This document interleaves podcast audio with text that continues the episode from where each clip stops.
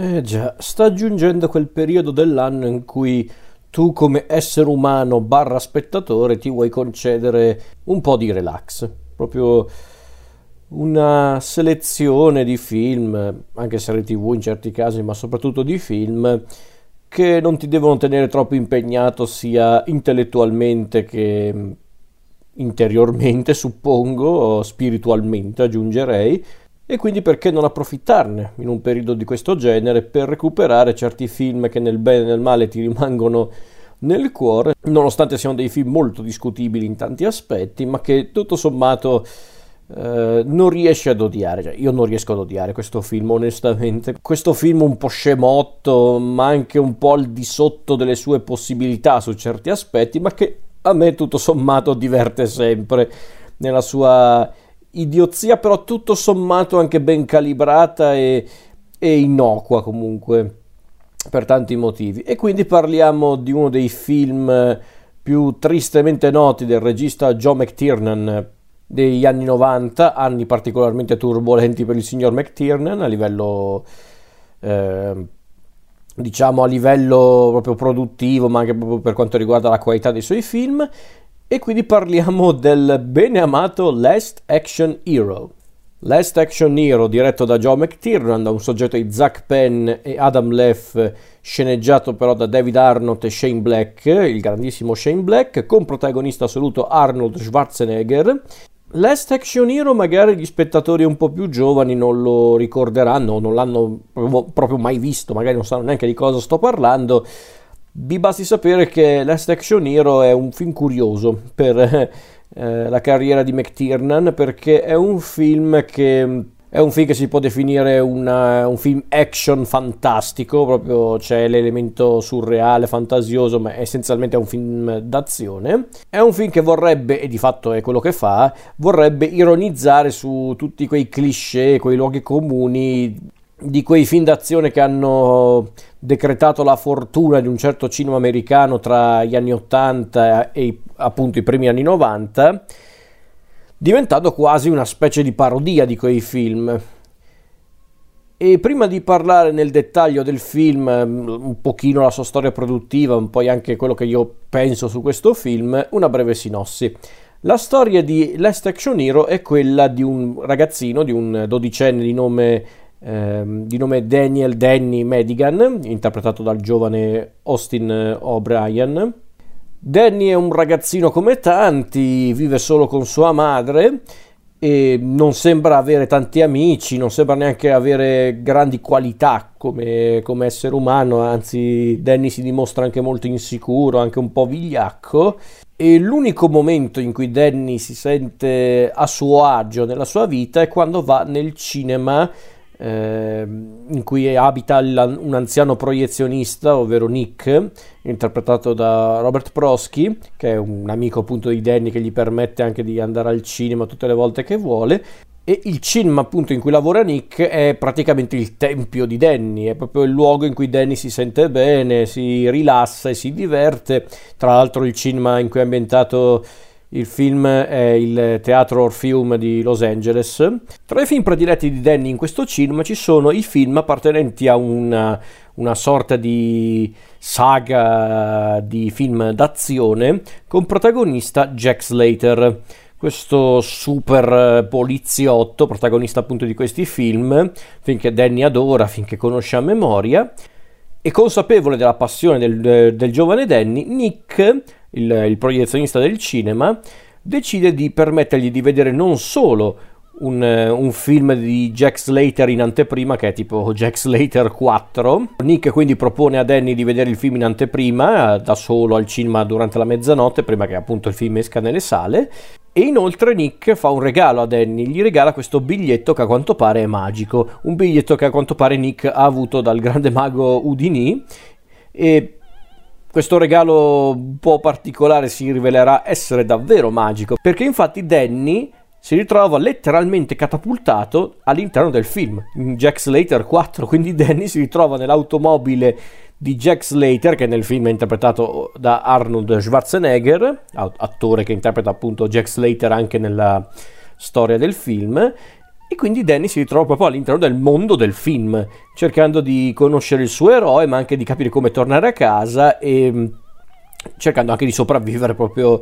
al, al, mondo del film Jack Slater 4, specialmente quando i nostri due eroi si troveranno davanti un antagonista di tutto rispetto, ovvero il killer eh, Benedict, interpretato dal grandissimo Charles Dance, ma non vado oltre perché non ha visto il film. Allora, allora, il film chiaramente, come potete notare, è una cosa molto bizzarra. Il soggetto di questo film è appunto il,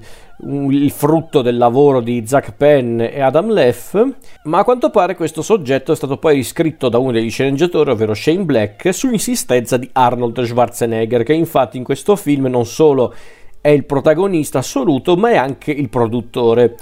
E quindi diciamo che le ingerenze di Schwarzenegger hanno portato anche a cose positive, come appunto la, la, la possibilità di assumere John McTiernan come regista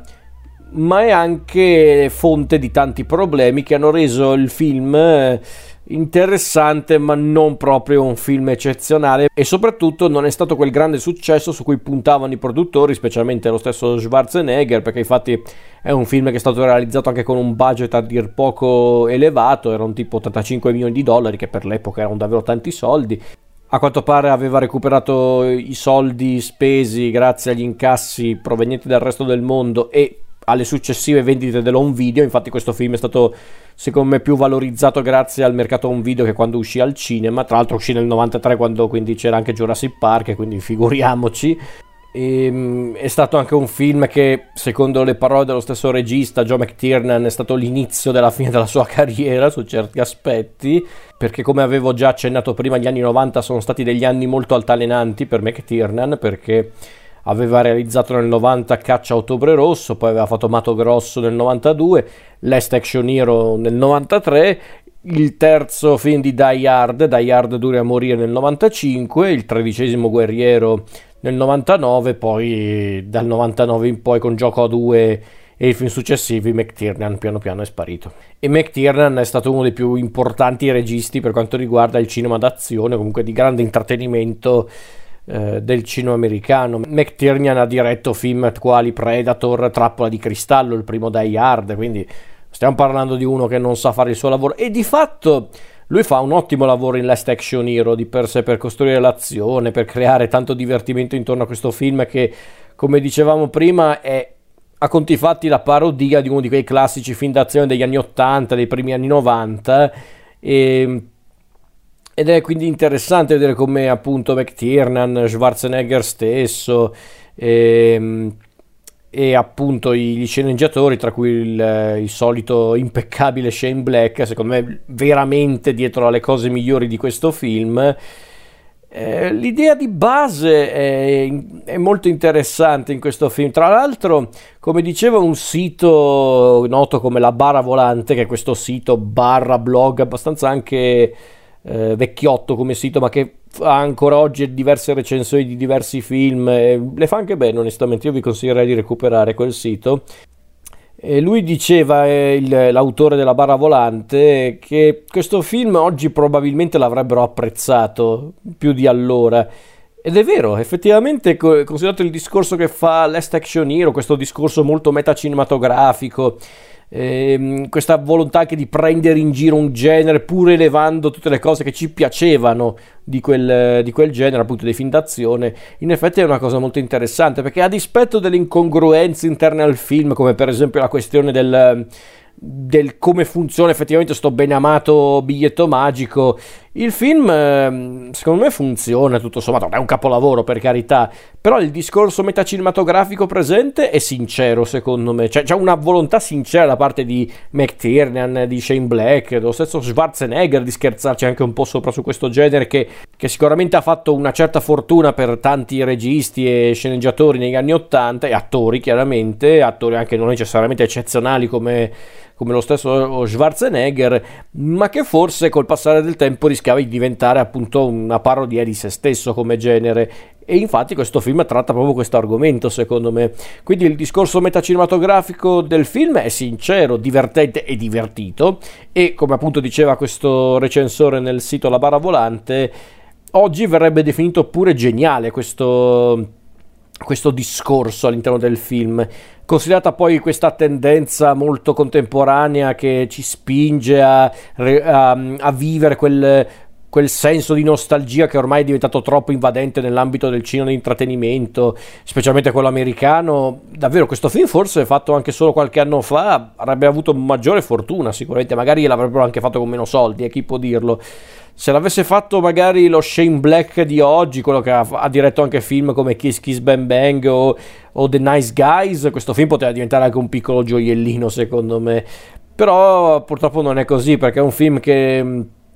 che appunto è un po' altalenante, ci sono dei momenti che secondo me sono davvero brillanti, anche divertentissimi, altri invece che non sono molto chiari nemmeno eh, sospendendo l'incredulità e abbracciando la logica del film, la questione del biglietto magico. Poi a quanto pare è anche un film che hanno tagliuzzato un po' e quindi certi punti della trama non sono del tutto chiari.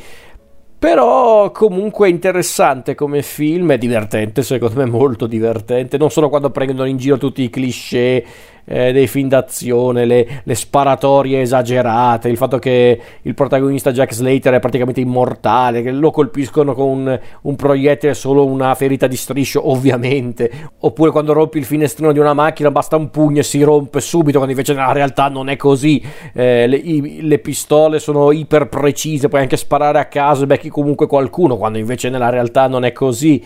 Eh, e quindi vedere anche Schwarzenegger che ha fatto tanta fortuna con questo genere, quello d'azione, vederlo comunque in un ruolo molto autoironico. In cui autoironico sia quando fa Jack Slater che quando fa se stesso nel, nel finale. È, a me onestamente non è dispiaciuto vedere Arnold prendersi in giro in questo modello. Lo chiamo Arnold perché io voglio un po' bene a Schwarzenegger perché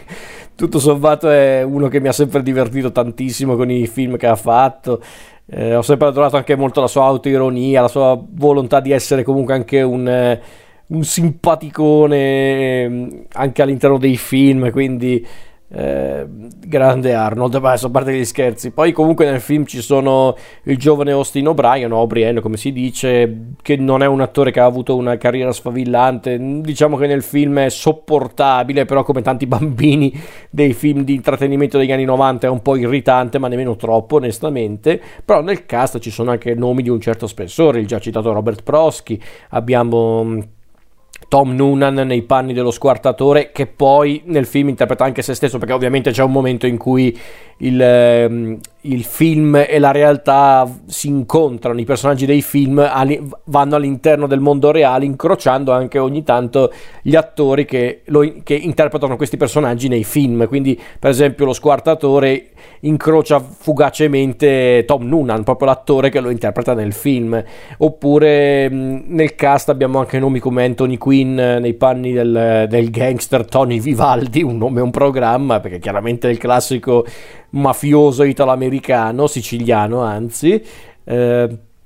Abbiamo un simpatico F. Murray Abram nei panni del poliziotto corrotto che però viene continuamente indicato dal protagonista Danny come quello che ha ucciso Mozart e quindi c'è questo gioco di, di appunto eh, di Danny che continua a ripetere questo qua ha ucciso Mozart, ha ucciso Mozart che è una gag che all'inizio sembra messa lì giusto per ridere sul fatto che F. Murray Abram ha vinto l'Oscar per Amadeus, dove faceva appunto Salieri, quello che appunto ha contribuito alla morte di Mozart secondo la storia di Amadeus.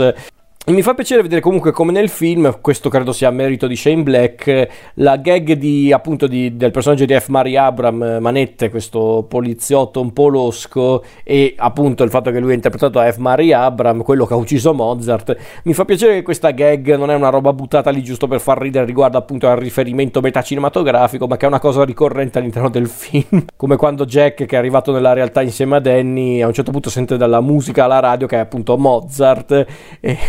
e c'è proprio lui che ascolta questa bellissima musica e fa ma che cos'è questa musica? E la madre di Danny fa è Mozart. E lui fa quello che ha ucciso Manette. Fantastico, io l'adoro. Poi abbiamo anche altri attori come per esempio la grandissima e bellissima Mercedes Ruel nei panni appunto della, della madre di Danny e poi abbiamo quello che per me è la vera star di di, di, questo film, ovvero Charles Dance. Charles Dance nei panni di Benedict, il super killer cattivissimo per me, è la ciliegina eh, sulla torta, davvero, perché questo è stato il, il, primo film in cui ho scoperto Charles Dance, anche molto prima di altri film, anche prima del Trono di Spade. Infatti quando avevo visto il Trono di Spade la prima volta e ho appena visto Charles Dance fare Tywin Lannister ho pensato, oh che bello, Tywin, Tywin Lannister fatto da Charles Dance, non chiedo di meglio, perché io me lo ricordavo in uh, Last Action Hero eh, Charles Dance dove è fantastico perché riesce a rendere questo personaggio di per sé molto, anche questo molto stereotipato perché è il classico super cattivo che il, l'eroe deve combattere fino alla fine eh, ed è un killer cinico, spietato, molto sarcastico che ha anche questo elemento, anche questo molto alla James Bond, questo occhio di vetro che continua a sostituire ogni volta anche con, eh, con degli, dei, dei congegni insomma personaggio fantastico. E Charles Dance lo interpreta con un'eleganza magnifica. Charles Dance, ripeto, secondo me è la vera star di questo film. E vi dirò